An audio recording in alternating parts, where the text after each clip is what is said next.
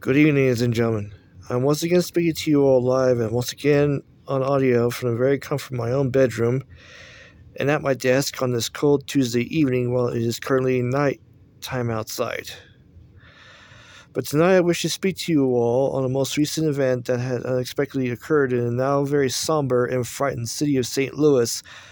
that sincerely caused the average citizens of that peaceful community to unexpectedly fear for their own children's safety, especially when they send their kids off to school.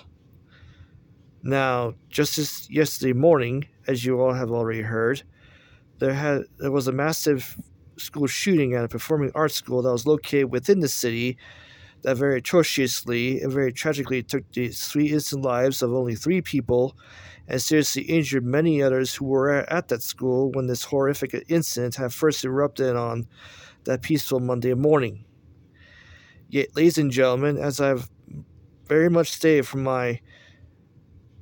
previous speeches, I, I have over the previous years cited to you all time and time again that no matter how much we, the people and the parents, do try to to truly keep our precious children and their hopes and dreams for their own future, and even our schools safe from these horrific types of people, these very atrocious and very tragic events, such as a, such as a deadly school shooting or even a child's kidnapping, often still do happen. All because of the absolute and sheer political incompetence of our own corrupt ruling government, who are very too very slow to react to these kinds of national tragedies, no matter where in our own precious country or even across our living and breathing biosphere, that every single child, both girls and boys of any age, whether they are in elementary, middle, or high school, or in a university, or even in this case at a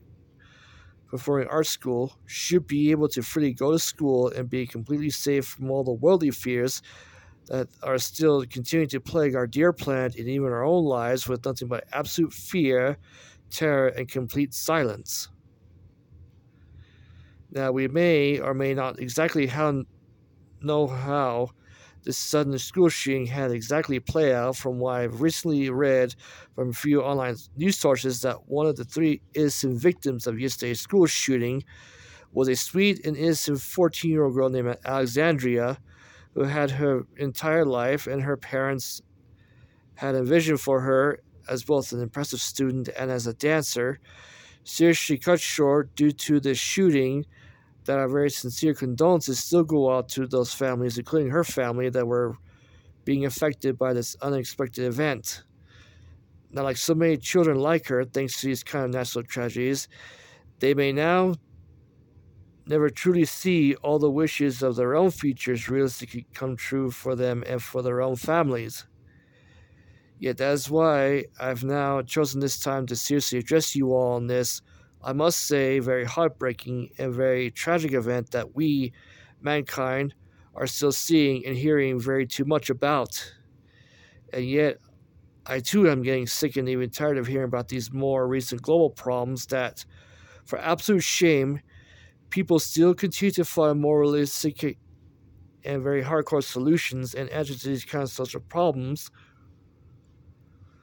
rather than having it run out of control until it was already too late for anybody to do anything about it.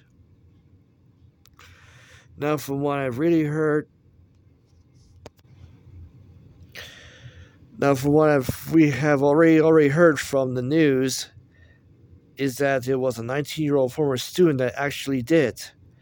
Why he do it, I don't know. But there should have been a more possible explanation or even a motive behind it all. But from the various sketchy reports that we were being given, this individual was labeled as a true loner who really had nothing positive going for his life and had recently graduated from the school long before he decided to completely end those three innocent lives in what was thought to be a more paramilitary style attack on the school. As you can see, ladies and gentlemen, the main subject to this new speech that I'm speaking to you all tonight is very, very simple. There is now something vile and extremely sinister that is going on with our youth culture that we, the people, still can only speculate or even guess that it might be the absolute, should I say, complete driving force that is very seriously driving all these teenagers, whether they still be in, in the school, expelled, suspended, or even a former student, to seriously commit these very atrocious acts of violence against all the other students and their teachers. It is also brought to my own attention that this extremely shameful act of aggression towards all other kids had truly occurred nearly at the same time that the teen who was accused of killing four people at his high school in Michigan had entered a subtle guilty plea. And often on that same day. And so, ladies and gentlemen, I do have to say, uh, very precious children, absolute victims of this type of this type of personal destructive behavior that is now driving them to go and shoot up a public school or any other kind of educational institution, all because they are being bullied, teased, threatened, or having a very difficult time dealing with the absolute emotional problems of having a girlfriend or boyfriend dump or simply break up with that person, or even because they simply cannot express their own emotions, such as their own fits of anger or jealousy towards a more particular person or student or even staff member at that school, or even to their own parents. Yes, it is, it is an absolute known fact that whatever the teenage suitor's excuse is, is still pretty much the same, nothing different. But I still do completely agree with you all that both guns and even what our little girls and boys are now learning about in their schoolyard classrooms, such as fear wokeism, activism, and even CRT, really do not belong in our children's schools and in their lives as well as in their future. Why? It's because we, the people, should not be turning our precious little girls and boys into little climate and political activists. No. We all should be giving them a more rounded education rather than politically indoctrinating them.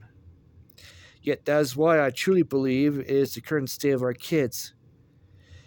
It is because they are still being indoctrinated by their own far leftist teachers and not truly learning anything that is truly deemed very educational. And if what I'm saying to you all is completely true, then is it truly the time that all parents should be completely aware and even very mindful of what your kids might actually be learning at their school these days? Well, I just thought I'd weigh in on what's currently going on in a very broken down, aging world that still turns on its own head, that often fills all of our minds and all of humanity's best hopes and dreams for a more peaceful and very prosperous future for many new generations to come with nothing but absolute fear and uncertainty. I would now like to close with something out of the news that just caught my eye. I had recently read a rather atrociously concerning news story about a very brave 10 year old girl who quickly evaded her alleged kidnapper like twice over in Florida. Although I personally don't know this kid, but we all should commend her seven bravery against that very creepy individual who's been allegedly stalking her for two times in a row. Why is this girl an adult stalking the now frightened 10 year old? I really don't know. And if we, we the people, seriously just have to truly wonder just where did he, where do all these creepy adults like him really get their ideas from? And why do take their rage and anger out on a sweet innocent child like that frightened 10 year old girl? Well, to tell you all the truth, this is truly the kind of planet Earth that we all, all are now living in, where nothing but absolute perversion and woke activism politics often do get free reign, rather than living in a world in a planet Earth that is full of freedom, liberty, and even peace. Good night, everyone. May God bless all of us. And remember, I really want you to think, not panic.